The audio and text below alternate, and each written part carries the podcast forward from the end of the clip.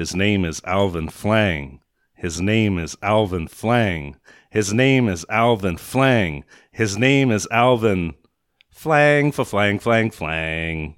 Hey everybody, how you doing? This is Daniel Barnes. I'm one of the two hosts of the Dare Daniel podcast. With me as always, it's no surprise, it's the other of the two hosts. What's happening, you pizza face cinder blocks? Who else would it be? you pizza face cinder blocks. What's wrong with you? Why am I risking my life for you? Yeah, this is the Dare Daniel podcast. It's best of Dare Daniel season, a best of Dare Daniel marathon, a best of the Dare Daniel around the world in 80 days type of a, mm-hmm. a just like a really grueling sort of a, a, a circumnavigation of of the globe where we're revisiting some of our favorite episodes from years past, some that were super popular, some that were not so popular. Collision course. some that, you know, were m- episodes that we love for whatever reason, that we hate for whatever reason, who knows. We picked them for various reasons. We're going through them as we're waiting, waiting very patiently for new episodes to come out. Thank you, everybody, for sticking around with us while we're trying to figure out the show and take a little uh, time to work through the kinks and the bugs and uh, knock around the who's its and the what's its. Yeah, we're just in the lab right now. We're in the lab. We got the goggles on. We're just uh, the Bunsen beakers and, uh, you know, just a little dab of this and a little dab of that and a little uh, mixing Pinch. up the mixing the beats. We're in the lab in that sense Sure. as well. Like we just went straight to the we're we're in every sense that you could be in a lab. Mhm. Labrador retrievers, Chocolate are- labs. are just constantly, constantly like if you could be any anything you think lab, yeah, we're doing that because we want to make it the most awesome show for you, our amazing listeners. But in the meantime, we're going back. We're revisiting some of our favorite episodes. This one was my pick. This was my pick. A little film called Love on a Leash. Yeah. Woo! Corky. What's up? Love on a leash. What I mean, what when I say love on a leash, mm. you know, you're having a Pavlovian response. Sure. Dog jokes. So what what is that response? Are you recoiling in horror? Or are you just filled with warm nostalgia? Are you salivating at the sound of a bell? What's going on? It's like when you you do the thing with the dog where you you fake like you throw the stick and the dog Oh. like turns around and goes like right. like thinks that it's there and then is very confused. It's like what? Looks back at you, looks back at where it should be. knows it's been deceived but can't quite put its paw on what happened. Uh, that's Love on a Leash for me. The promo poster for this thing when this thing popped on Netflix a couple years back, the promo poster for it was just like, yeah, sure, probably you know people you've never seen before, but it looks like a standard romantic comedy about involving maybe a dog park. Sure. Maybe maybe a couple meets at a dog park. Maybe They have he- dogs. yeah, he's a cat guy. She's a dog girl. Something like that. Mm. No. uh, but no, you're not ready for for not this that. endeavor. Not that. He's not a cat guy. No, He he is definitely- most definitely a dog guy in the most literal sense of the world. This is of of the word. This is about a woman who falls in love with a dog uh-huh. who turns into a man Yeah. sometimes and who the main villain is a, a lake. Sure. And the man some appear, appears to hate her Yeah, uh, a lot uh, of the time. He does despise her. He has utter contempt for her. but I mean, it's like the the the levels of nonsense, the levels of contrasting moods and tones, the levels of just technical ineptitude that are on display in this film are just they. It's possibly unmatched. I mean, Yeah. it, it, this is a really a truly singular piece of shit. She also seems unwell at times, like, you know, just like an unwell person. So it's like, is this all actually happening? Or are people who care for her just ignoring these cues? There's a big underlayment of family disappointment in this whole movie. and I'm not just talking about the reception of the creator's family. I'm talking about, you know, the characters in the film. Uh, do not have stable family relationships Oh, on top of I know. It's like somebody said men are dogs, and the the maker of the film was like, I can run with that. Nailed it. The maker, of course, being Fen Tian, writer and director Fen Tian, and our heroine being Jana. Is that right? Jana Cam.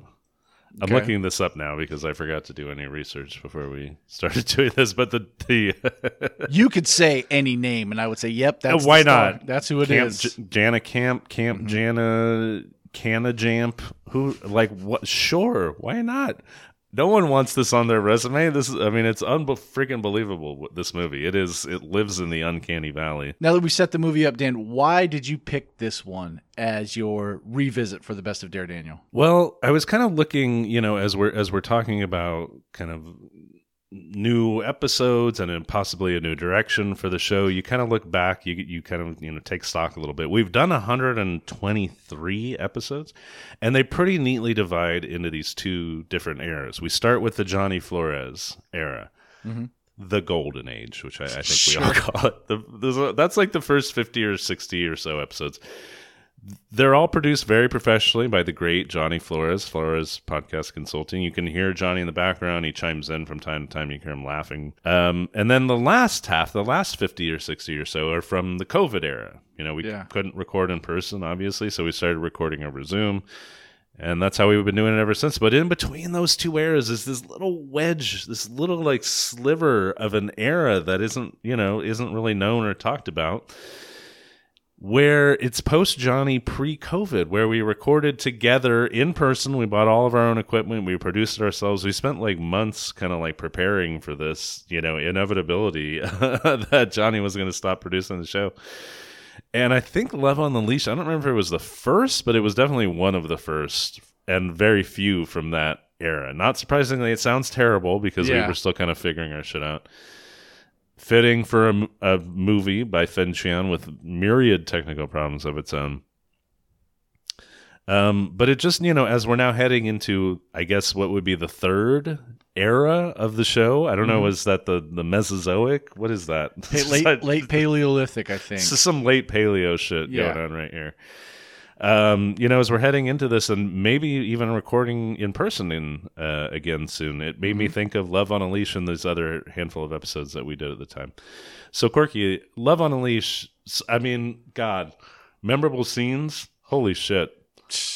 It's too many to name, but I, I ask me if Raiders of the Lost Ark has any memorable scenes. right? Yeah, it has a couple. Like what? Yeah, like from the first thirty seconds. Yeah. Yeah. it's got some memorable scenes. Love on a Leash. Holy crap! It is a. It's a. It's just. It's a rich. It's a rich vein that we've struck with this movie. it's a rich tapestry of everything not to do. It's just all memorable for so many wrong reasons. Uh, whether it's you know filming in an empty clothing store at night, uh, obviously because that's the only time you could fit in there. To characters running into scenes and you're like, who? What? What? what is it? Why are we in a parking lot for a little bit now? Um, but I gotta say, it's it's it's anytime the dog's narrating that it is Yeah. so obviously really. done by someone who didn't see the film, was just told you're a talking dog, riff what a dog would riff. Yeah. Here's a scene from this. Do your thing. Yeah. like, do your thing. If you want to sing, go for it. Make up a song on the spot. Have fun with it. you're a, you're a sassy dog, but the movie is like the movie is not about a sassy dog. You know what I mean? Like it's a movie about like a dog who is in love, and this woman who has all of these like insane relationships, and the most normal one, psychotically, is with a dog who can turn into a man. Not and not explained. It's just a lake turns him into a, A lake man, turns him into a man, man dog. Uh, as it, as you do. and then he d- dies. Uh, I mean, so, spoiler alert. and she ages. It's the most. It's bug fuck. It's bug Oh, it's- fuck nuts. bonkers, bonkers shit. Yeah. So uh, to me, uh, yeah, uh, obviously all of the the dog talking stuff is just stunning, and how the audio like switches off. Because it's obvious, like they had no intention of having this dog talk at any point. You know, Uh-huh. that was not a thing that was happening. This happened so much later in the process. But I think also the the crazy thing about this movie is the changes in tone, which are just like really quite bipolar. I mean, Yeah. it just it goes from one end to the other so quickly, and that's maybe most notable in the scene in which our heroine, her drunk boss who has been lecherous and kind of like pawing at her this for the entire time. He essentially breaks into her apartment and attempts to rape her. Right. It's, uh, you know, classic romantic comedy scenario. I mean, Yeah. Claudette Colbert all the time. Um, Alvin Flang, our dog hero, leaves, leaps to the rescue, saying, "Back off, she's mine." The boss staggers out, tells her she's fired, and runs off. She falls on the couch weeping, as you know, as a, any normal person would in that situation. Because you think about the emotional impact of like, this guy's been a creep the whole time, and now he's in my space Yeah. and he's trying to violate me and i'm also fired right. Yes. And yes. it wasn't a good job either so it's not like she probably doesn't have a ton of options you know on like her resume is probably not super great the dog at this point starts singing a song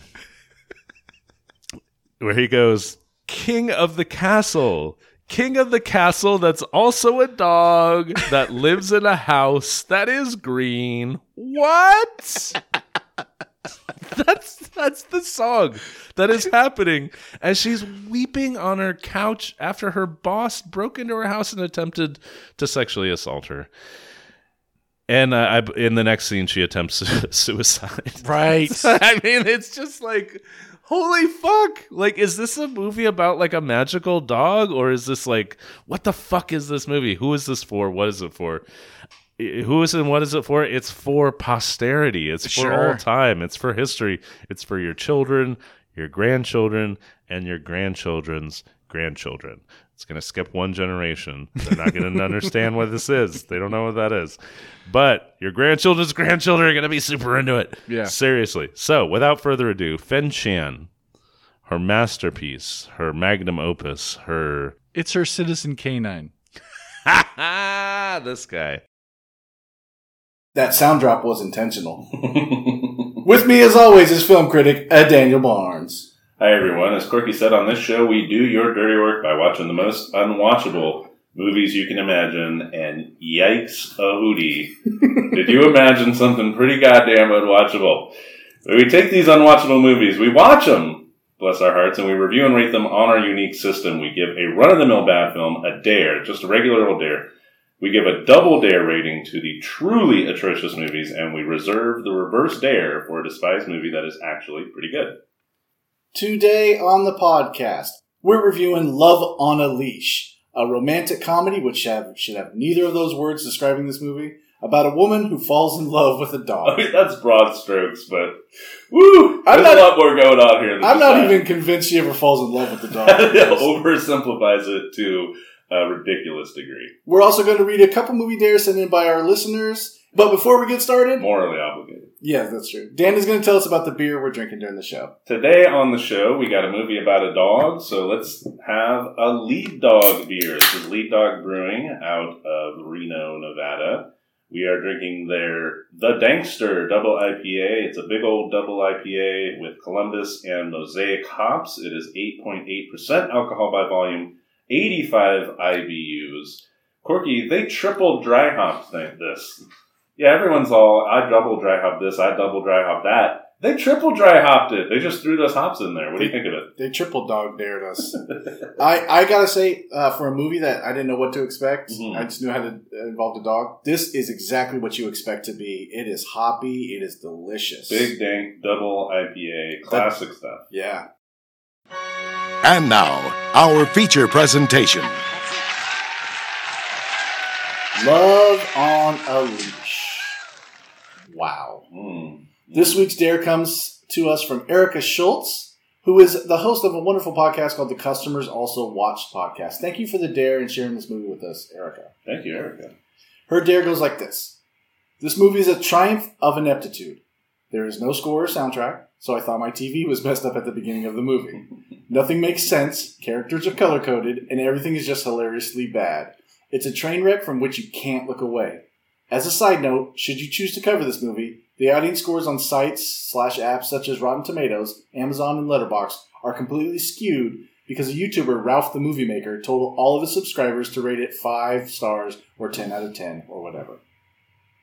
IMDb synopsis of Love on a Leash Love takes a furry twist in this slice of romantic comedy.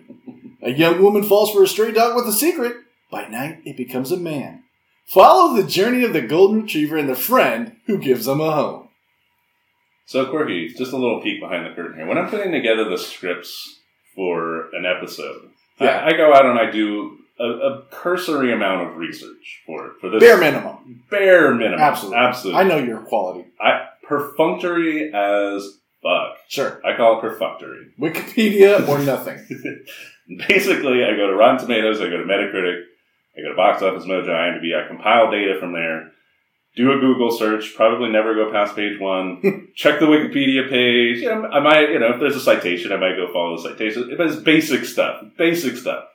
Love on a Leash confounded even that lazy ass web research. It is almost impossible to find information about this movie. There is no Wikipedia page. that doesn't have a boggle- Wikipedia. that boggles page. my mind. there are no critics reviews on Rotten Tomatoes, no page on Metacritic, no page on Box Office Mojo. Google search is just basically nothing. Here's what we know. Here's what we know now for fact. Here's what we can prove. Here's what we can put together. We're going to try to cobble some theories out of this. Love on a Leash was released direct to video in 2011, premiered on DVD in August 2013. It was written directed by Chinese filmmaker Fen Tian.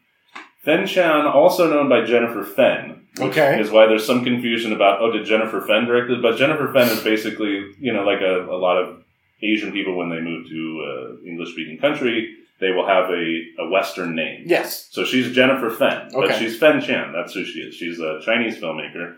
She was in her 60s when this movie was made. Her only other film, this is her first film.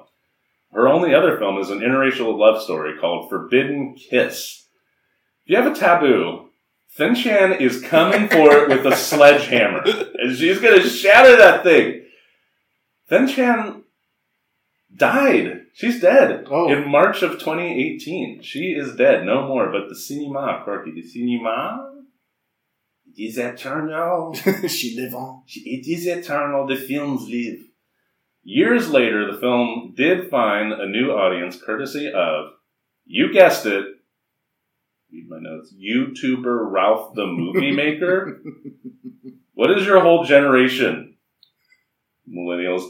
He discovered the film, and for some reason, I, my guess was the terribleness of the internet and everything it touches. He told his followers to go out and give it the highest rating on all movie review sites. So it has 100% user rating on Rotten Tomatoes, 9.4 out of 10 on IMDb, which makes it the highest rated film of all time. 57% of Letterboxd ratings give it 5 stars. It's about the same for Amazon ratings.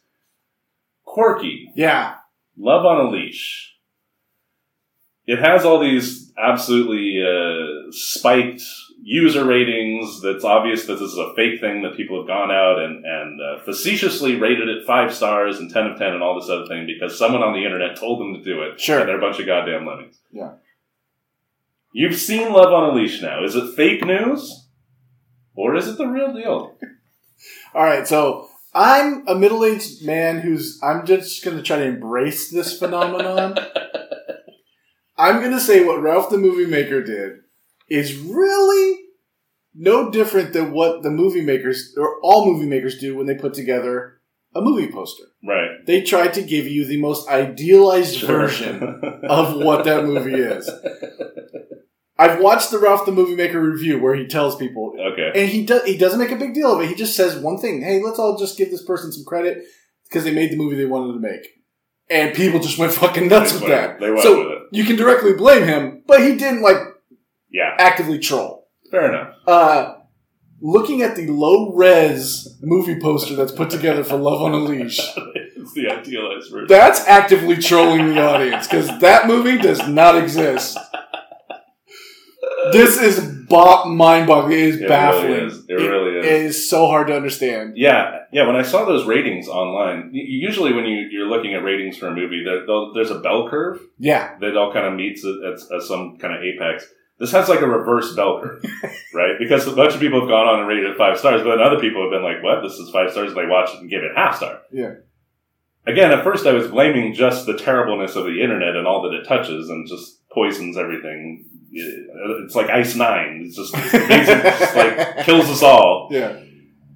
having watched the film, there really are only two appropriate ratings for this film. Uh-huh. Whatever is the highest rating and whatever is the lowest rating. You can't possibly give this movie two and a half stars and No. be like, you know what? I like some things, but I had a couple of issues. No fucking way. You are all in or all out on this movie. That is. All in or all out. Yep, exactly. You cannot just be like, oh, I thought it okay. Yeah, like mixed bag, mixed bag. No, no, not at all. Yeah, this movie was like imagine if Michael Scott did a remake of Look Who's Talking Now, which is the third Look Who's Talking movie where there's talking animals.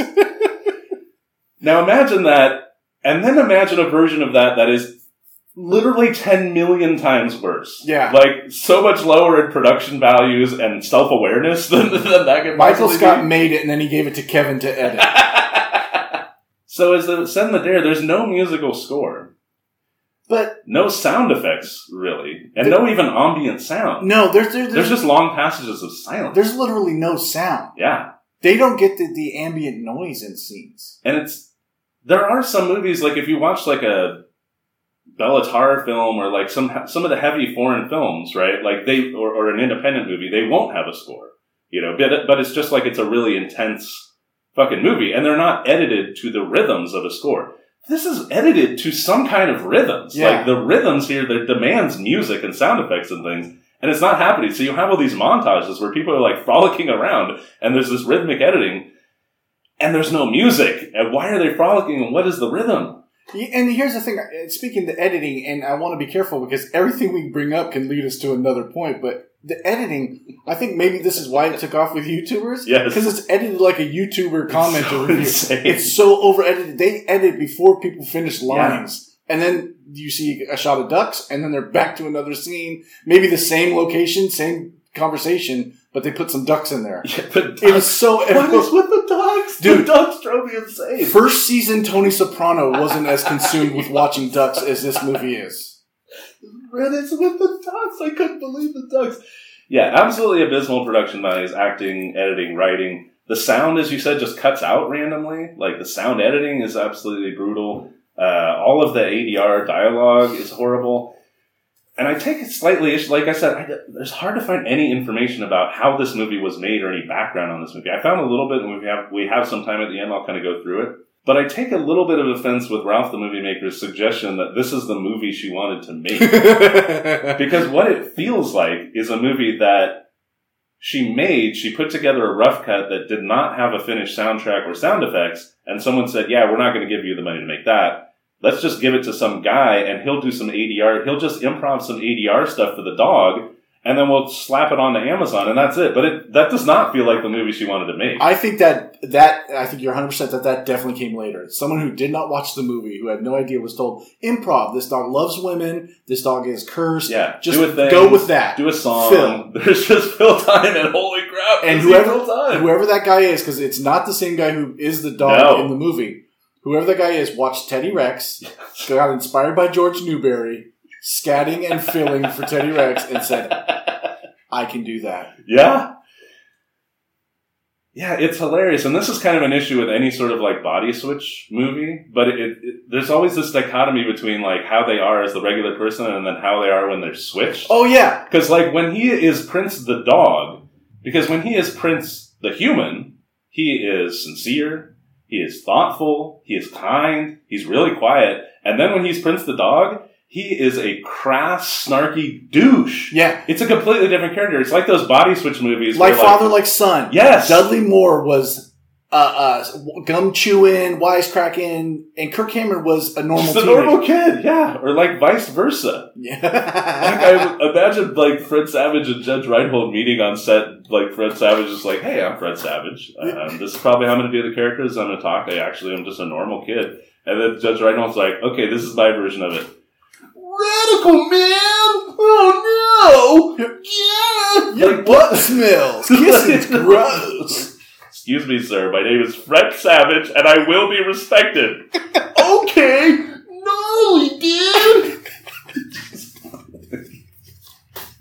Should we get into the movie? Let's go. Okay, so it is baffling, as many people point out, baffling from the beginning because the movie just starts. There's a bunch of shots of all, this dog, this golden retriever, running around on this uh, playground and in this park. And there's no sound. Not only no music, but Yeah. there's no sound. There's no ambient sound. There's no sound effects. There's no music. There's no score. There's nothing on the soundtrack. And you go like, oh fuck, what did I do? Like, is this on mute? Like, is my TV working? Do I have my TV turned down? Is my computer muted? Yeah. Is just the video part muted? Like, what's happening? You fumble around for like 30 seconds and then all of a sudden, the dog starts talking. Right. I'm watching all these bad movies recently. It's like I know we're in for some shit when I see like 20 movie production logos. Oh, right. Also, now I've realized, oh, I'm in for a bad thing when I see like no movie production no, logos. no one wanted to be associated with this. But seriously, how easy would it have been to put any score on this movie? A- anything. There's free stuff out there Yeah. that you could just get. Mary had a little lamb is three notes. It's in the public domain.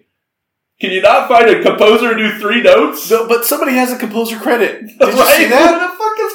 The fuck is composing this shit? I, I I scrambled my brain thinking, what composer? Yeah. Is it the singing improv? Just the dog part? Because that's the only music in this movie. Oh my god. But yeah, suddenly the dog speaks, and it's in the voice of what I would describe as a bad Seth Rogen impression. Yeah. Uh, and all of a sudden he just says, Where is everybody?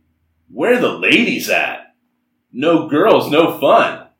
And then as a child is petting it, he says, Hey, lay off, man. I'm not gay. And Judge Reinhold was in the recording booth giving him a high five. Nailed it, buddy. You fucking I- nailed it. So I knew this movie was about a cursed dog who Right. was a man. If I hadn't known that, I can't imagine what anybody's watching this movie is like. What is happening? Yeah, because the movie does not help you out with that information, and then is constantly contradicting itself. Oh yeah. So we don't know that. so would you say the villain in this movie is a pond? Every line the villain is a pond. he says, "You laughing at me, water pond? Water pond." That's the only type of pond. you don't need to specify. There's not other ponds. Do you want the fucking other ponds that you see? Oh my god. But yes, the villain is a water pond. We're 30 seconds into the movie. Yeah. So he just runs up to the water, the dog, and yells, You laughing at me, water pond? How dare you? And these purple and yellow sparks come out, and this female voice is talking to the dog. And this is like what has cursed the dog is this water pond. Maybe. And these purple and yellow sparks. And when the purple and yellow sparks come out, as though this isn't ugly enough, that this is where we actually do get a sound effect on the soundtrack, which is this gross churning noise. Where it's just like, and it's like, what the fuck is that? the souls of actual movie makers being crumbled and crushed. But yeah, the purple and yellow sparks say something. We still have no idea what's happening. He runs into a tree in like this POV shot, and he goes, "Oh, I'm a dog now."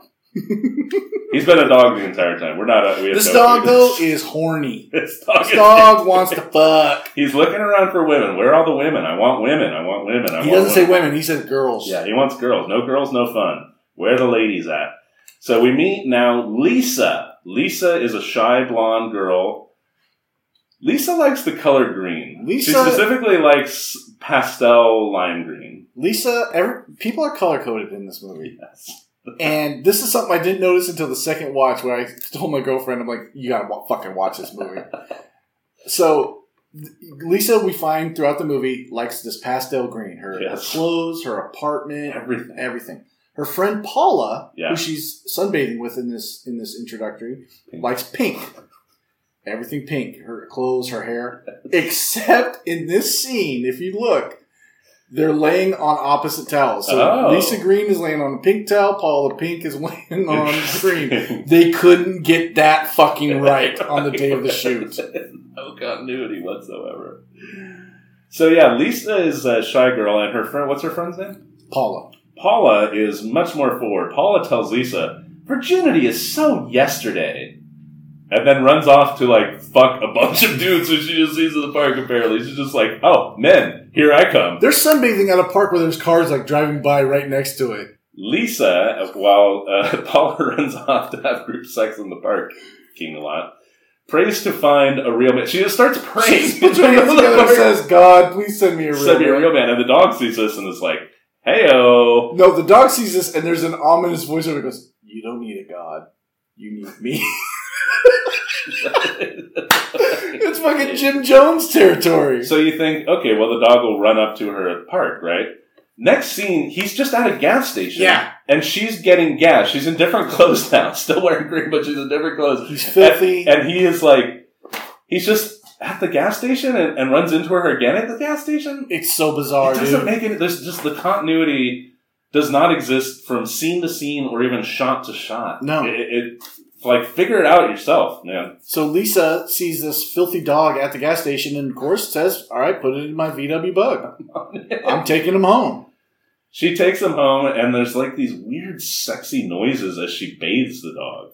Before the dog goes into the bath, though, he runs up her stairs and goes, What? No elevator? This is the level of the improv that this guy was working on the whole It's time. like, okay, there's a dog running up the stairs. So you got some. just that. comment on what, you see. No elevator? oh, and then he just leaves. He just leaves. This is effective storytelling. Yes, he's just like, Yeah, it took three scenes to get him into her apartment, and then he leaves. Just take him home from the day you were sunbathing. We're now at a scene of a woman trying on clothes in a very cramped close-up upskirt shot. yeah. This is Lisa's workplace. She works at a discount clothing store. She works in the corner of a f- place they could shoot at. That's where she works. And this woman who is Lisa, because Lisa is just a terrible person, is like, she refuses to sell a dress to this woman because the dress is too small. But we get fart sounds from Yes, the woman the trying on woman the tries dress. to pack herself into the dress and is like, and then she's like, I'll take the dress. And Lisa's like, no, the dress is too small. I can't sell it to you. like, what? Fatty. like, you fat pig. Richard Curtis. She's like a normal woman, too. Yeah. She's like absolutely a normal fucking woman. Yeah, this is a Richard Curtis scene, absolutely. She gets uh, chastised by her boss, who's, who's a slimy salesman. Of course, I'll sell you that dress, ma'am. And then while uh, this happens, a coworker, I assumed he was a I, coworker. I thought he was the boss. yeah, And then this guy comes in and says, I'm the boss. yeah, right. He, But this guy seems to have a lot of money. that's what I couldn't understand. Like, the they make a big deal about how he's going to be taking her to Paris. This guy works at the same fucking dress shop that she does. It's just he gets to hold the clipboard. But yeah, this other guy, this Asian guy, Kyle, Kyle. he asked Lisa out for a date.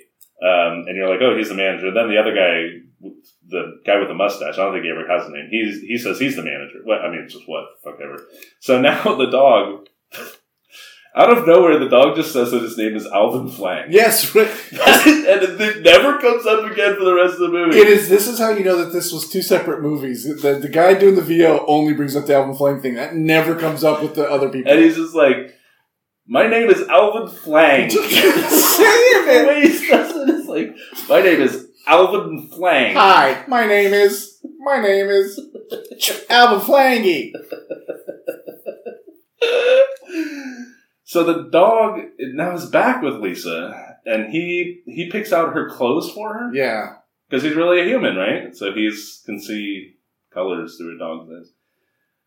So uh, Lisa goes to a discount clothes store, a different discount clothes store, I think, where people are like rooting through piles of You clothes. just grab dresses off the Literally, floor. there is a pile of clothes on the floor, and people are like wrestling each other for these clothes, and the dog goes into the pile. Again, this is a completely different discount clothes store than the one that she works at. when the dog picks out this shirt to match the top to match the bottom, whatever, someone steps up and is like, Hi, I'm a huge talent agent. I want to use your dog. And she's like, No, you can't do that. That's also like, What? Later on, we find out this guy really is a huge talent Yeah. agent who is just hanging out at this discount clothing store, rooting through a pile of clothes on the floor. Yeah. As you do What? as a successful talent agent. It's not like they met in like a nice store. It wasn't Nordstrom's or anything. It was like the dog out of nowhere. I mean, these scenes just they they are so Yeah. choppy. They go out of nowhere. But I, all I wrote down was this is the first of two times that he says, "I need doggy Prozac," That's right. and that comes back later at the exact same joke. This is the first time I wrote, the fuck is happening? Because That that, was the first. that was the first time. Like one second into this movie is when I was thinking that. So we find out that her boss is really creepy. The manager guy who looks like, uh, I don't know, Kenny Loggins in the 80s. He comes up and says, You got a spider on your back. And then just starts rubbing his dick on her back. Yes, I mean, basically. it's very, very forward. She gets a call. Lisa gets a call from her mom, who is inex. Lisa gets a call from her mom, who is inexplicably lit like a horror film. Yeah, okay, so She is like in a rocking chair, backlit. Like it, It's like Psycho, yeah, or I thought it was like Doctor Claw from Inspector Gadget. yeah. But the thing is, there's there's a couple times in this movie where it really flashed me back to Unsolved Mysteries, like in the '90s Unsolved Mysteries. This scene with the mom and all silhouetted in darkness in a rocking Right. chair on the phone would have been the cut to when Robert Stack was talking about how they were tormented by phone calls all the time. That, that's what they would show. They would show someone in silhouette Yeah. with just their eyes. Lisa's mom. Lisa's mom, by the way, is amazing. Oh. Performance of the film. That's in my in my eyes. Uh, I'm gonna give that to Rita, the mom's friend. But them together is a powerhouse. That's fair. That's fair. Can we just call them the screen couple of the year? yes, granted. So uh, Lisa's mom is like, Lisa, I hear that you're dating two men. And, and uh, Lisa's like, Yeah, I mean, I'm sorry, mom, but there's two guys and they like me. And, and Lisa's mom's like, No, Lisa, I think you should date four or five men. Mom goes for it. Classic bit. So while Lisa is like, she has two pictures of her Urbos. Yeah. Kyle, who is again the maybe store owner, possibly some guy. He's rich. Kyle, the rich Asian guy, and Frank, the weird guy with the overbearing mom. She's Did- looking at two pictures. But did we skip the overbearing mom scene when she meet, meets? No, no, no. We didn't Okay. ship that yet. this movie is in random order. So she has these two pictures. He eats the pictures. Uh, Prince the dog. We, he's not named Prince yet. He's just the dog. He eats the pictures, and he says the line, "One of these tastes Japanesey." right? Just fuck. Oh, now we meet Frank's overbearing mother, who tells Lisa, "You need to get married to to Frank, but first, I want you to get your tubes tied. yes. Like I command you to get your tubes tied and raise my genius grandson." She's wearing this dress for four days in a row that she's on this date, and I thought they were at a restaurant because every shot of the mom is through this fish tank. This fish tank should get double bill. they do. They shoot. they shoot through the fish tank so you see the mom, and then the mom just starts casually talking about how she's a gynecologist and can tie her tubes for her. yeah, I do it. I've done it for hundreds of people. Or like, Lisa, who does not pick up a fork and jam it in this woman's eye, yeah. is like, okay, this is what I got to do as da- a hmm. dating Okay. woman in LA. So that's that's that's the sacrifice I need to make. Sure, I've had worse offers. So this is where Lisa actually does name the dog Prince, and I think she's just sort of deciding like men are men are terrible. This is like the theme of the movie is that boy, the men in her life are absolutely Everybody. fucking garbage. Everybody They're is awful. horrible, horrible people. But she's not so great herself, I will say. Oh say. boy, she's not. So she names the dog Prince, and her friend Paula says that Prince has quote beautiful eyes like a good lover. What? This woman, I didn't catch that. She's, she looks at a dog and says he has eyes like a good lover, He has beautiful eyes like a good lover. That's the actual quote. and then walks to the kitchen, gets peanut butter out. this is awful. So she, Prince is out on the street again. Now he's just out on the street again. And he says the line, I need to do anything I can to get it back inside of her heart shaped box. what? What? Are you just doing in utero lyrics now? What? How, how did that work? How did that work? Does he mean that like her vagina I don't know. is heart shaped? Oh god! I think he saw. There's a. She has a heart shaped bed. Maybe. Did we skip the scene where it's all in fast motion of her just trying on clothes for the day, and then she goes, "I'm exhausted," and then he's like, "We gotta call the ambulance." That's a whole scene. It's five seconds and it's amazing. oh my god, yeah. There's the, that's the thing is there's scenes like that where it's just like here's just a, a cutaway scene and it's nothing. Yeah, And it's like we just did that. We're just like let's try this on Yeah. set. Let's just do this. It's an HD camera. We're rolling and rolling and rolling.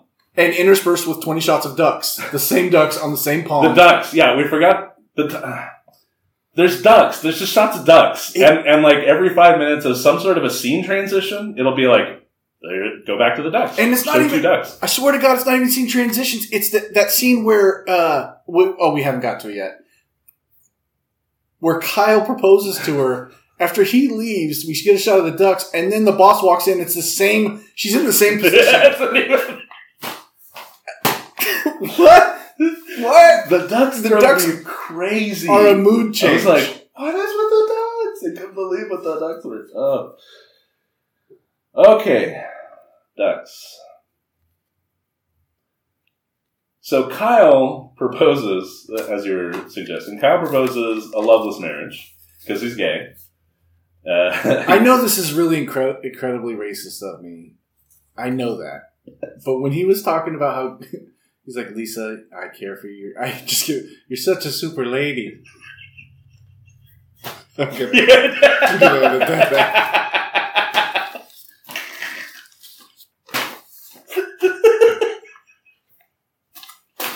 I can't keep I always like you so much.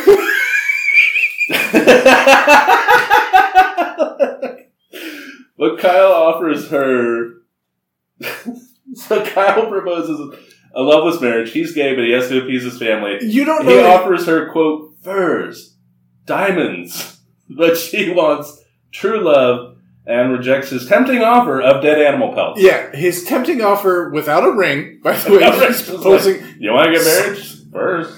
I got furs and diamonds. I work at the same dress store as you do, though. I put. I How promise. possible? How is possible? I'll support our child. And so this is where I was like, oh, this is even. I mean, I thought this was a really. I don't know. I was like, damn, this is actually kind of a because he's he's very traditional uh, Japanese Right. man, and his family won't allow him to be gay, and he just needs a sham marriage. So like, oh, that's really a tender, touching, dramatic piece. And then he's like, but you have to give me a kid. You must be a baby barn for me. And I'm like, oh fuck, everybody in this movie's awful. Not so cute. So yeah, she rejects that. She says she's holding out for true love. So she goes back home, and who shows up at her house but the No, store manager? no, no, no. She doesn't go back home. She's at her home. She's just out She of did not leave. Pond ducks. That's all that happened between right. two. So she's like, "Get out of here!" Kyle leaves. Get a shot of some pond ducks, and then all of a sudden, into the room, like not even into the house, into the room, Just into the walks room. the manager, who is dead drunk now. This is the guy with the mustache who was harassing her in the story earlier, and he's just he attempts to rape her. Yes, he does. He breaks into her house and attempts to rape her. I gotta say, this guy's drunk acting. Uh, Foster Brooks, eat your heart out. This guy does it drunk. Like, did the Marquis de Sade write this script? Everyone who sees her tries to rape her. I know the Marquis de Sade decorated the sets because all they do is they hang up sheets to act as doors, or when they don't want to do night Yes. or day. But luckily, Prince saves the day. He runs in and Yeah. yells, Back off! She's mine! Like, that's what you're. Like, what? what? That's how. But, Yeah, that's the thing. His whole thing is like, back off, she's mine, yeah. and then offers. This is like a really traumatic thing that's been happening to her right now. But anyway, so uh, Prince snarls and bites the guy, and the guy runs away and yells, You're fired! And she yells, I quit! and Prince says, "You'll be a chihuahua." And joyfully is singing while Lisa weeps. I'm the king of the weeps castle. uncontrollably. Like, weeps. And then attempts suicide. What the fuck is She the attempts tone? suicide, like, while this dog is, like, triumphantly singing.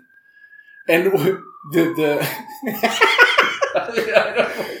But okay, so the suicide attempt happens, right? Prince rescues her by going and acting like he's dead himself and gets a car to pull over and rush. I don't know how the, the, the guy decided to rush inside and see if there was a woman dying on the, in the floor.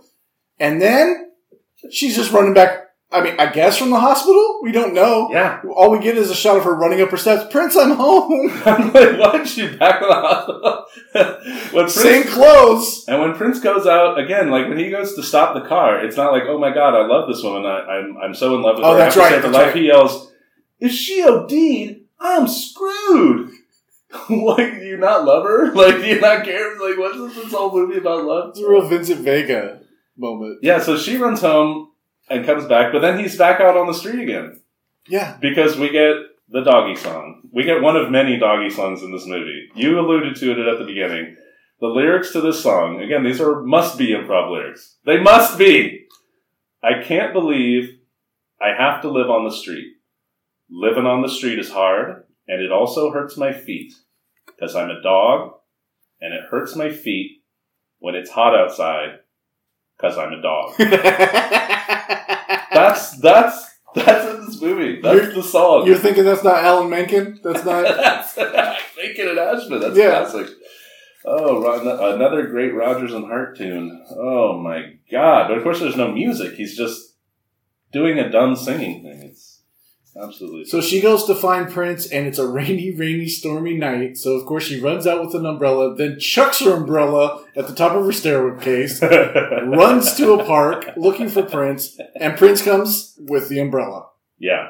Earlier, Prince is setting some kind of rules to this curse. He's like, if she chooses one of these guys and gets married, I'm I'm a dog forever. What? Why? When did that Yeah, happen? Yeah, we haven't, I There's haven't learned no- anything about that. No, it doesn't play by any kind of Yeah. consistent Essentially, rules. Purple sparks coming out of the pond have cursed him. And he explains that he was cursed because in his past life, he was a playboy. right. And now he needs to prove that he can be faithful and all of those Yeah. things. So Prince turns into a naked man, a naked buff, hairless man. Mhm. who's wearing. I mean, okay, everybody looks like shit Yeah. in this movie. Nobody worse than Lisa, the star Oh, the yeah. They make her not saying she's an unattractive woman. She's No, a delightfully lovely not, young woman. Not helped by the makeup, lighting, any Clothing, colors. nothing fits her. It's just everybody looks like garbage. Yeah. And then this guy, who is a very svelte, athletic-looking man, is made to look horrible with his hair and the bags under his eyes. it's hilarious. But yeah, he turns out a man. She faints. He takes her home. He explains the curse, sort of. Um, they have this kind of awkward first sexual encounter. No, we got to spend a moment on that because that is the worst sex scene I've ever seen in my life. wild. Nobody looks happy to be there. She's giggling like a child. It's Yeah. so creepy. Every time he touches her, she giggles like she doesn't want it. I mean, he was like a dog 30 seconds ago, so He it might be a little soon. he doesn't look happy to be No, there. no. He undoes her shirt and she's wearing like an ace bandage around her tits. What was that? I don't What know. was that? And then you can see the actor there like was no bra budget on this fucking movie. the actor's like, let's turn off the light. let's Like- just not see what we're about to do here. and this leads. but whoops! He's only a man at night, it turns out, because those are the rules now.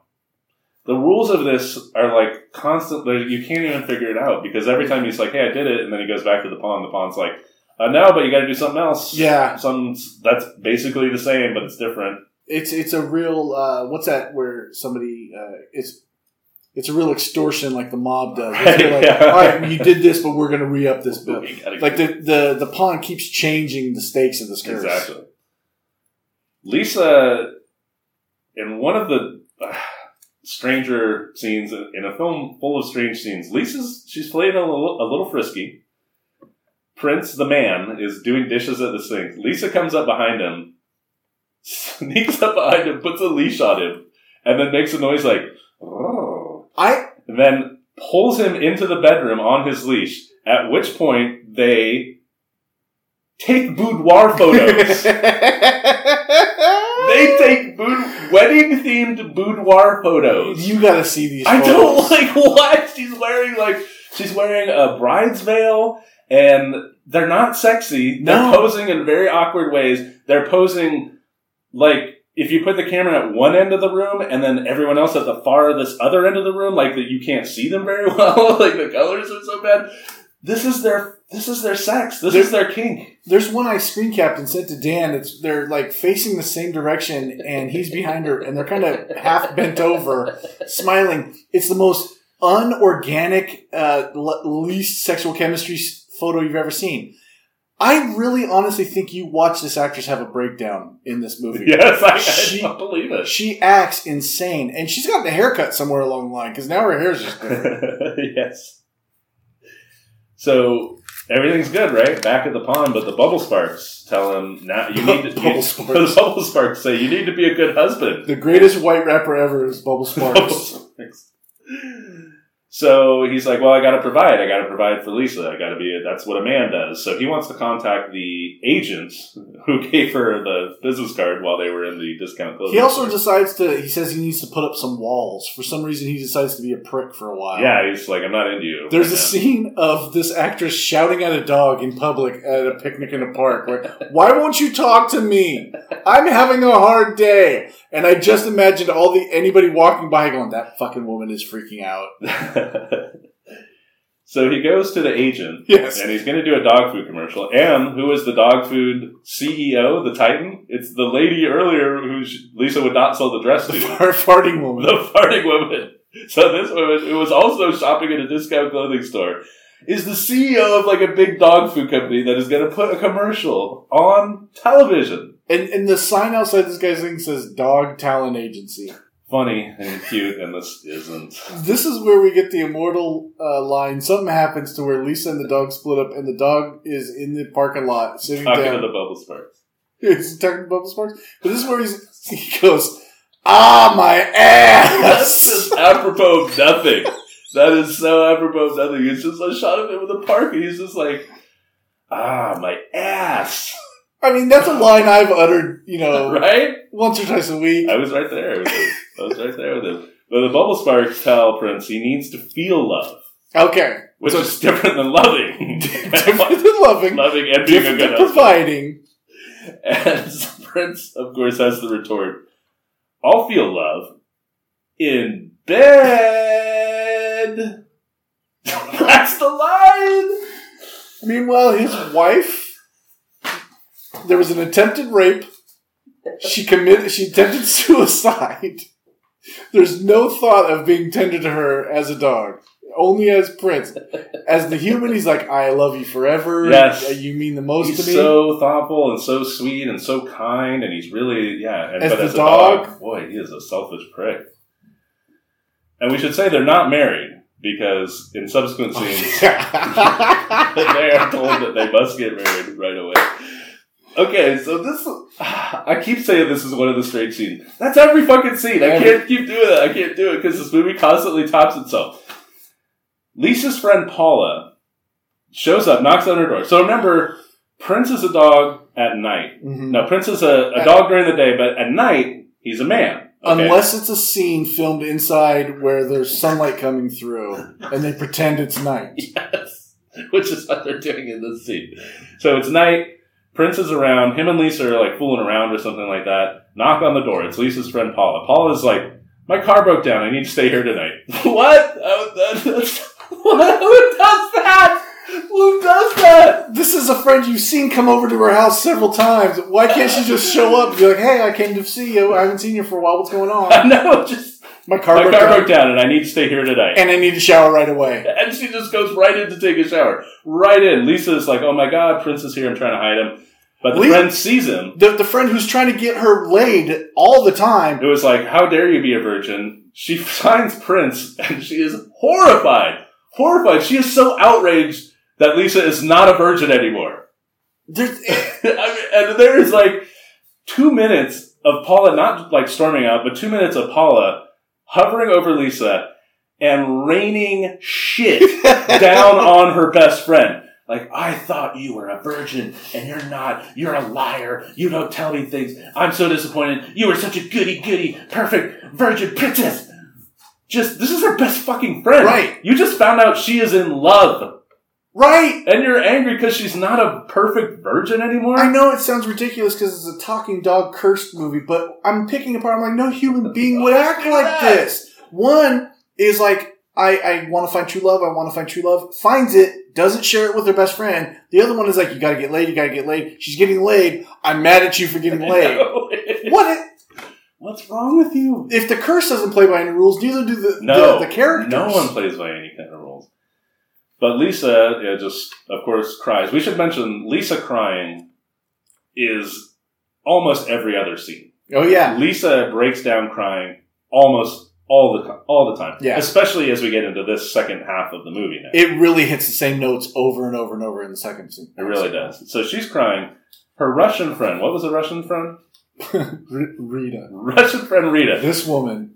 Now, I don't know the actress's name. I don't know her background. It was a choice to go with the Russian accent. That's because it it drifts. this was not.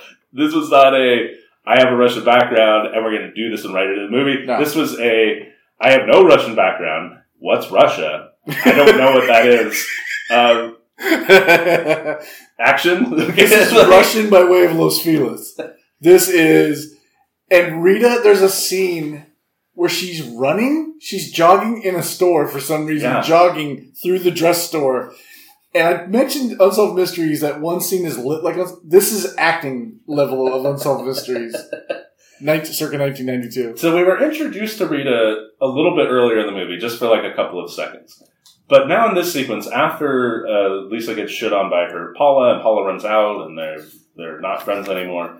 There are like three straight scenes of Lisa just popping out, or of uh, Rita just popping out at Lisa. Like first of all, Rita just comes into the house like, "Hey, Lisa, we got to do this," and then Lisa's like, "No, no, no." And then they're out on the street, and all of a sudden, Rita's like, "Hey, Lisa, what did you do?" And then she goes in the store, and then it's like, "Hey, Lisa!" Like there's, it's the exact same scene. They Yeah. did it three times in a row for some reason. Yeah, she kidnaps her at a liquor store one time. She does.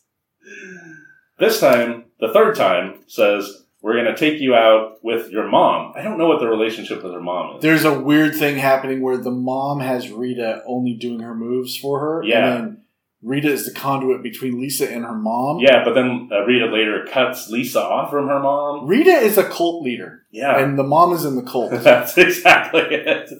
So we find out that she's going to go out to dinner with her mom. This was the mom who called earlier and was lit like a horror villain.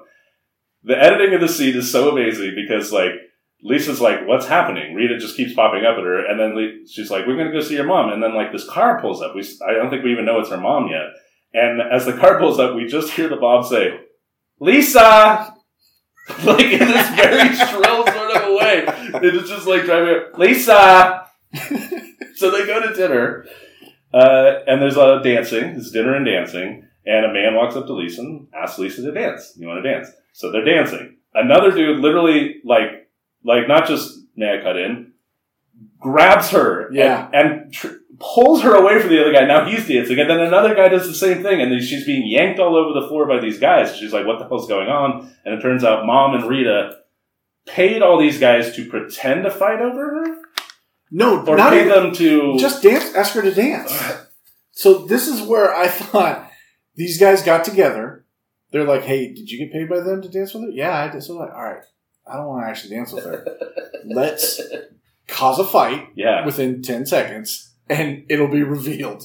We'll get our money, and we don't have to dance with Lisa. sense. It's- Yeah, it's happened so fast. There's a fight all of a sudden, and then they're still kind of like, "Hey, Lisa, hey, Lisa," as even after she re- realizes it was her mom and Rita Right. who paid them to do it. So Lisa runs out of the restaurant. She's heartbroken. She runs away. We get a shot of her running and crying in slow motion. Slow motion. And what do we hear on the soundtrack? Lisa. That's the exact way that they re-record it. Lisa. Oh, they reuse shots several times in this movie. The dog scratching itself. So finally, mom catches up with Lisa Yeah. because apparently she that yard line was her running after Lisa. So Lisa, warmed by this, tells mom about Prince. Tells mom and Rita about Prince, and she's like, "Yeah, come and meet Prince." The, the, the boyfriend she was trying to hide from everyone. Yeah, mom's got a bit of a past. Yes.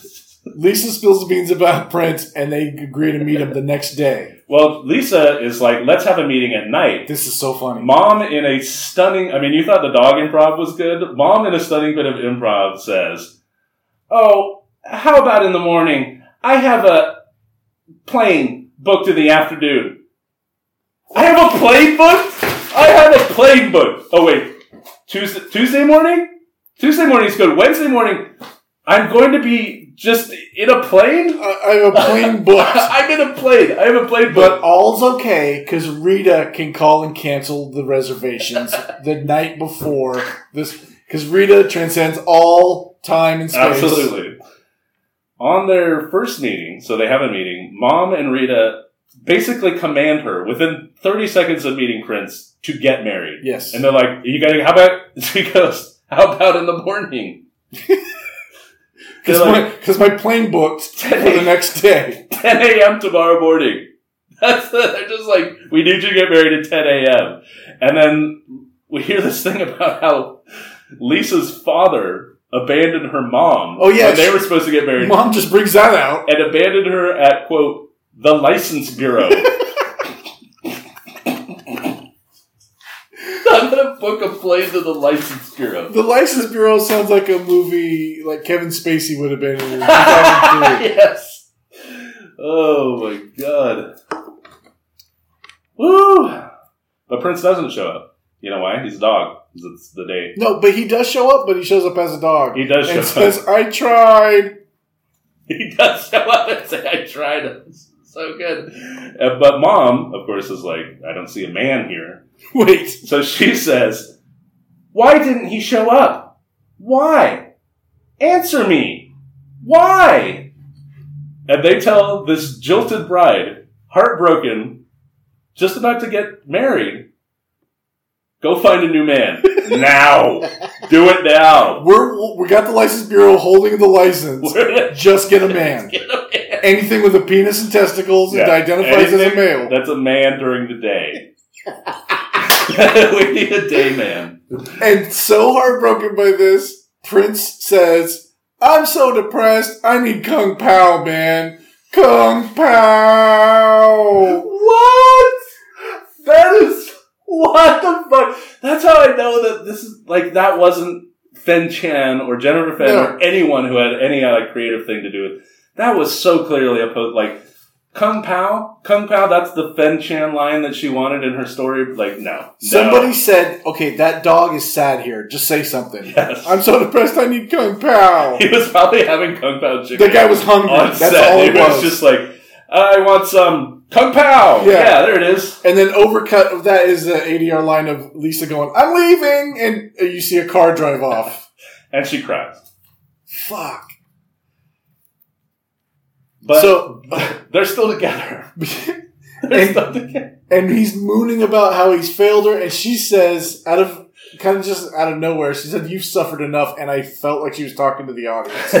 like movie over. Okay, great. now we have the Rita Dizzy spell scene. So they're still together because Rita comes over to the apartment and does some very clever scheming to get left alone in this apartment. I'll be honest, I couldn't tell if this was sinister or if she's just a bad actress, and I couldn't de- delineate her motivation. But she gives some weird story how Lisa needs to take her car and drive away from the place. Her mom's in the car. She came up. So she was getting dizzy, so she stopped the car, came up to Lisa's apartment. Now Lisa needs to leave the apartment. like, now you need to leave. And she's like, "Are you sure I'm going to the hospital?" No, no, no. I just need to stay here for a little bit alone by this is myself. effective storytelling, ladies and gentlemen. It's so good. So anyway, Lisa, being stupid as shit, buys this story and Yes. it's like, all right, well, that that sounds credible to me. Uh, she leaves, and Rita starts poking around the apartment looking for. She she tails Prince and interrogates him. And Prince is a man at this time. And Yeah. it's just interrogating him about his bank account, yeah, his job. Like she's a cult leader and she wants to know this information because she wants to get him into the cult. But it's like I know this is hard to believe, Dan, but this is all one cut. yeah. This is all. This is a track. This is Goodfellas, Ooh. Copacabana. This Yeah. is 1917. this is a feat. They go in and out of rooms in that apartment. yeah, All one scene, amazing, amazing. one stuff. take. It's amazing. So she basically she corners him and she chases him. He he runs away. He runs away, turning as into a, man, dog. because he's going to turn into a dog. A tail pops out. Because I mean, wasn't it day this entire time? But So, so she came over pre-dawn. what? She tracks Lisa down, who's Lisa is apparently working the night shift at this dress shop because it's midnight, and she's you know just taking orders at the dress shop. Rita tracks you down and says, "Your mom's not going to talk to you anymore Mhm. if you're not talking to me." Yeah. Because Rita gets up in her business, but she chases Prince into the bathroom as, as he's Oh. about to change it. And if you recall, there's I don't want to call it a special effect because we just see as he's he's supposed to be just changing, and as the actor runs into the bathroom, we see sticking out of the back of his pants a prop tail. There's like a sock full. There's just a little prop tail, so he's like, he's about to change, and he runs into the bathroom and locks the door, but comes out as a dog, and he's like, "The hell." Comes out as Michael J. Fox's dad in Teen Wolf. so Lisa, yeah, Lisa tells Rita to bug off. Rita tells Lisa, "No more mom for you." Uh, there's a lot of crying. There's another dog song. There's more duck songs. We get a Chinese art display. There's Chinese art, sure. Now Lisa, again, they're just still together. Yeah. right? They seem to have broken up like 12 times, but they're just still together. Okay, so the kid's subplot now is gone. That's gone. Now the subplot is I have a big meeting with my boss, and I need a promotion. Boss. The only way I can get a promotion, it's not through work. It's because I have a husband or a good boyfriend. She now, after hiding Prince, she now is demanding that Prince meet her new boss. Her new boss, old boss, same boss, Meet the new boss, same as the old. Doesn't boss. matter. So she pouts. I want to get promoted. This is my only chance to become department manager. Please help me reach my goal. That's her fucking goal in life is to be department manager. But suddenly, there's this new rule about cloudy days versus sunny days. That's right. That that gets brought out. So they can go out to this party because it's going to be cloudy out. If it's sunny, he'll transform. If not, he'll just be a human. So he gets overcast so he can go. This party that she's been talking about, of like going to her boss's house, Five people. you, you would thought like, oh, this is like a big work party kind of thing. The way she was hyping it up, it turns out it's just a boss and his family It's the boss, and wife, and a kid. They're and eating the kid his- is like thirty, in his backyard. Yes, and it's it's it's pure daylight. It's just It is. they're just sitting in shadow, so Prince can be a man. He's great. He's wowing. The the, the dialogue is amazing. yeah. Oh. So there's the boss and the wife and their two kids. The boss and the wife instantly just start shitting on their kids. It's like, boy, you should be more like this Prince guy. But I bet you're not terrible to your uh, parents, are you, Prince? like stuff like that. At which point the daughter says, "Dad, I'm a medical doctor," I'm a medical doctor. and the other kid immediately chimes in with, "I want to be a movie star. So I'm a medical doctor." I, again, That is not. This is such an English second language. that's it. That's it. like- It's it's, it's It's water ponds, it's medical Water doctors. ponds, It's no- like this is not how. and the other kid just wants to be a movie star. Did you also notice that their names are Mark and Lisa? Oh, were they? Why not? So many immigrants think Mark and Lisa, The Room, uh, Love on a Leash. So, in the greatest special effects you'll ever see in a movie, Prince, the uh, clouds move, and Sun Prince comes out. becomes a dog. When that happens, Lisa Pratt falls into the pool. She doesn't like trip, she runs straight into the pool, which prompts Prince the dog to start going, I'm Alvin Flang! I'm Alvin Flang! And negs the shit out of her. Yeah, so he's like, okay, you're drowning, but I'm, I'm gonna save you, but I'm gonna gripe the entire time. He's he's basically like, while he's saving her from drowning, like, how come you can't swim? like, why can't you do that? And finally, as he grabs her, comes to her, she grabs hold of his back, and he yells, he says to her, grab on, you pizza faced cinder block. Pizza faced cinder block. There's a story about how their love transcends fucking species. And when he, she's about to die, he's like, "You pizza faced cinder block." how the fuck did that happen? The movie broke me at this part. I mean, Yeah. it just broke me. No, absolutely, and it broke Lisa too because she cries again. That's it. She- Understandably this time because that is some cruel ass shit. You monster prince. he he becomes so now we have shots of Prince as a man and he's wearing a robe. This robe and his hair now is dyed to match the robe. and he just talks about how he's failed Lisa and he decides to become a dog forever. Yes. So he leaves and uh, becomes a dog with more uh, pond effects that, that Yeah. aren't at the pond; they're on the staircase. Well, he also kind of brings up this notion that apparently, again, this is just new rules are Yeah. coming up in, all the time. He can die and be reborn as a human. If, if they can't make this, you know, they can't find a loophole to transform him back, he can die, Yeah. come back as a human, and he will just find Lisa when he's human. Shockingly, Lisa does not go for that idea. It's like, I'm not into it. So he leaves, there's more crying, there's another dog song, and then the sparkles, We the, get- bu- the bubble sparkles say, true love is sacrifice. We get flashbacks to another dog. It's not the same dog frolicking in a park. So Prince decides, holy shit, I'm in love with Lisa. I'm going to run back to Lisa. So he runs back. He sees Lisa across the street. I knew this was going to happen. runs into the street. Whammo! Hit by the car. Dog dead. She had to see it too. She saw it too. So of course she sits over him and cries and all this stuff. Title card. Years later. Oh, dot, but, dot, dot. but we skipped the part where she goes and visits her mom, and now her mom's dying for some reason. Her mom has the pallor of like Mark Zuckerberg. She's like the Tin Man. She's laying in bed and she has this wild-eyed, vacant look, and Rita's there, and she's explaining to her that she's never gonna love again. Did you remember that scene? It's fucking nuts. Sorry, we don't. There's so much, like there's so much we could not possibly talk about. This really is one of those ones where you could like You could pick do a whole show on on one minute of the fucking Uh, movie. yeah, You know every I scene, mean? yeah. every fucking. So, title card years later. years later, Lisa is older. She has been transformed through just some amazing makeup effects. You mean some uh, gray in her hair? really bad wig. She's still living alone in the same apartment, and out of nowhere, who shows up? But Paula. Again, all we know is years later, so we have no uh, like Paula 10, comes 20, in Paula- years later. she's wearing a very tasteful uh, shoulder padded uh, suit dress, and she's like, "I got my grandkids with." Oh, she's like surprised to see her. Somehow she forgot her friend used to live at this place. Well, she says that she saw the for rent sign. I ah. guess while driving around with her grandkids, and was like, "I'll go check this out." Paula's a grandmother. Like what? At first, they come with the kids, and you're like, "Oh, Paula has kids now." Because these kids are like eight years old, and then you're like, "Oh, not those are her grandkids." And- this yeah. is supposed to be like forty years later. And they're all like, I mean, some of these kids are like six months apart. I don't, I can't figure out the, the math on how these kids.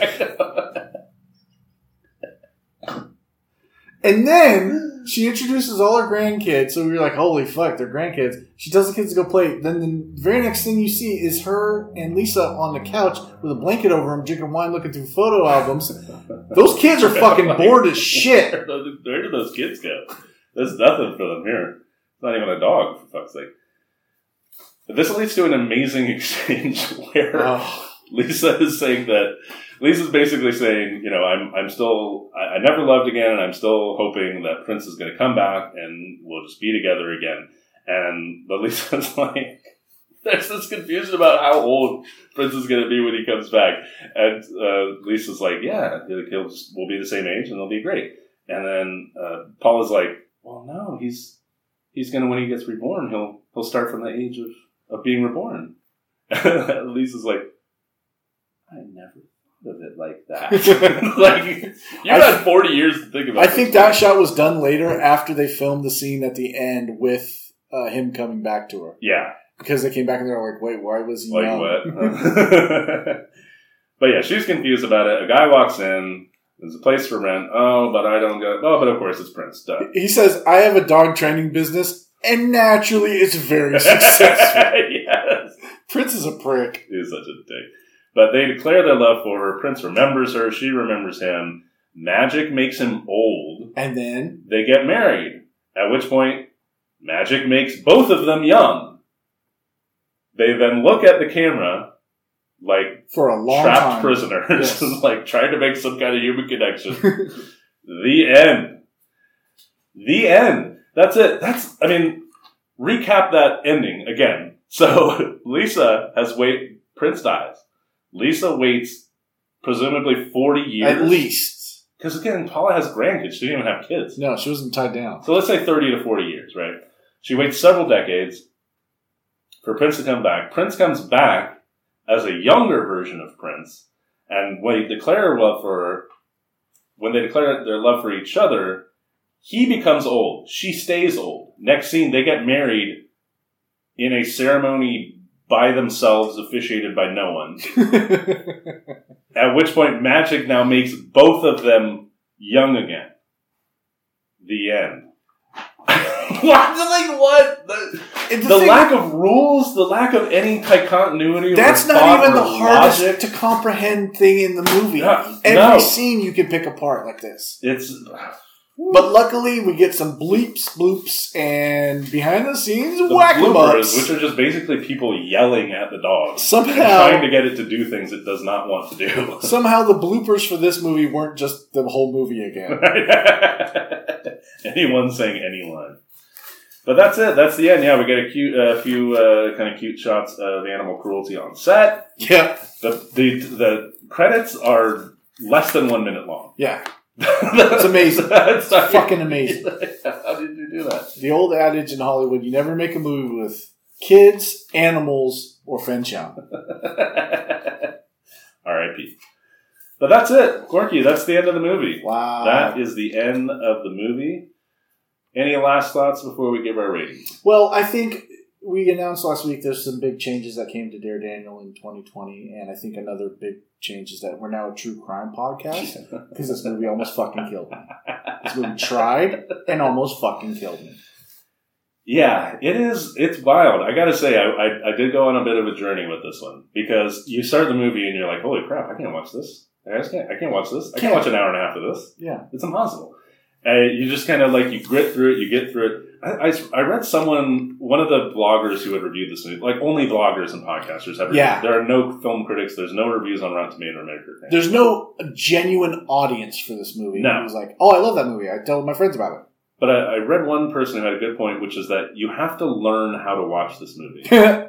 You know what I mean? Like you have to kind of come on to it what it is doing. Like you can't just say, I'm here, this is a movie, and it's gonna do movie things that I expect a movie to do. yeah. Like you have to completely relearn how to watch movies in order to watch Love on a Leash. And I would say after a while I was just like I was so up and down with this movie, like I would just burst into laughter, Yeah. hilarious laughter, and then other times it was just pure torture. yeah. I mean, it's it's amazing. Like this is like filmmaking, unlike anything you've ever seen before. Except uh, I don't know, it, it's student films and stuff like that. But like those have some kind of purpose to them. Right. This is such a weird mix of like super basic filmmaking technique type stuff, but also complete incompetence at the same time. so it's just it's a stunning bit of cinema. So. Nothing like it. That is No. for damn sure. No. So, quirky ratings for Love on a Leash. To remind everybody, we give uh, bad film, run of the mill bad film a dare, truly bad film a double dare, and a movie that we actually like is reverse dare. Corky, what do you give Love on a Leash? I think I'm going to go reverse dare on this one because I'm, I'm definitely going to watch this again. I'm going to show it to people. Um, I had fun with how fucking bananas. Yeah. I mean, I use that term a lot. I say bananas bonkers. I say we the worst movies we've watched. This by far takes the cake of all that stuff. It, it- transcends actual filmmaking and just goes like this is like a this is an experience. It, it is confounding. It Yeah. really is confounding. And because there's almost no information about how did this movie happen, it's even more confounding. You know what I mean? Like you, some movies you think, how did this get made? But there's a whole backstory to it. yeah. There's a whole thing where you're like, well, yeah, this guy and this, I mean, yeah, these people have whole careers and things. You can look back and there's ramping up to this. What? This movie just came out of nowhere. This movie feels like if like an alien race observed human behavior and culture for like 20 minutes, then went back to its own planet and was like, eh, I think I understand the intricacies of human interaction. I get how it goes. Yeah, I'm going to write this into a cute romantic comedy because this movie just arrives like out of nowhere. It, it arrives in a place where it, it doesn't seem to have any connection to Yeah. the Earth as we know it. I can't imagine people listening to this podcast who haven't seen this movie will be like, "Oh yeah, I get what that movie's about." You no, don't. You- even watching it, you won't get what it's you about. don't. You never will. What was your final rating? I gotta go double dare because it really is the most horrible thing ever. But at the same time, it's a it's a double dare, reverse dare. It's that Yeah, like I said, it's the reverse bell curve where you can't give it anything but the best of the worst. never would you dare this movie. Yeah, it's not a dare. It's somewhat Battlefield Earth like Yeah. in that way. There's no way to be have a mixed reaction to it. yeah, You need to have an extreme reaction to this movie. you can't possibly be a human being and have some sort of a mix like eh, some good stuff, some bad stuff. You know, it did some things. let's see what Didn't do other things. next. All right, so that's all we have for you on this episode of Dare Daniel. But we'll be back in two weeks to review another of your movie dares. Until then, send your most sadistic or altruistic movie dares to us at daredaniel.com and be sure to follow Dare Daniel Pod on Facebook, Twitter, and Instagram. Like and rate us on iTunes or wherever you listen to your podcast. You can read more of my movie reviews on the Dare Daniel website at daredaniel.com. Corky, Yeah. where can people find you roaming around singing songs about Kung Pao Chicken? In these dog days of winter of 2020, you can find me at the Sacramento Comedy Spot. I will be rolling around doing my one man improv show, A Dog's Tale. Corky McDonald cruising the streets looking for love. That sounds good. Oh, hey, let I want to say I asked some people on social media to give us their best taglines based on the fucking Oh, very yeah. pixelated movie poster. And Charlie Lemke, uh, a devoted listener to the Lemke family, gave me the best one. I thought it was Homeward Pound. Homeward Pound. Just based on that works on so many levels. so it's good. so good because dog pound, but also the dog is pounding her sexually. Thank you, Charlie Lemke, for that offer, and thank you everybody for participating in that little quiz. For Dare Daniel, I'm Daniel Barnes. Our producer is not Johnny Flores. Self-produced, baby. Yeah. This is a McDonald Barnes production. And I'm Corky McDonald saying, "Ah, my ass."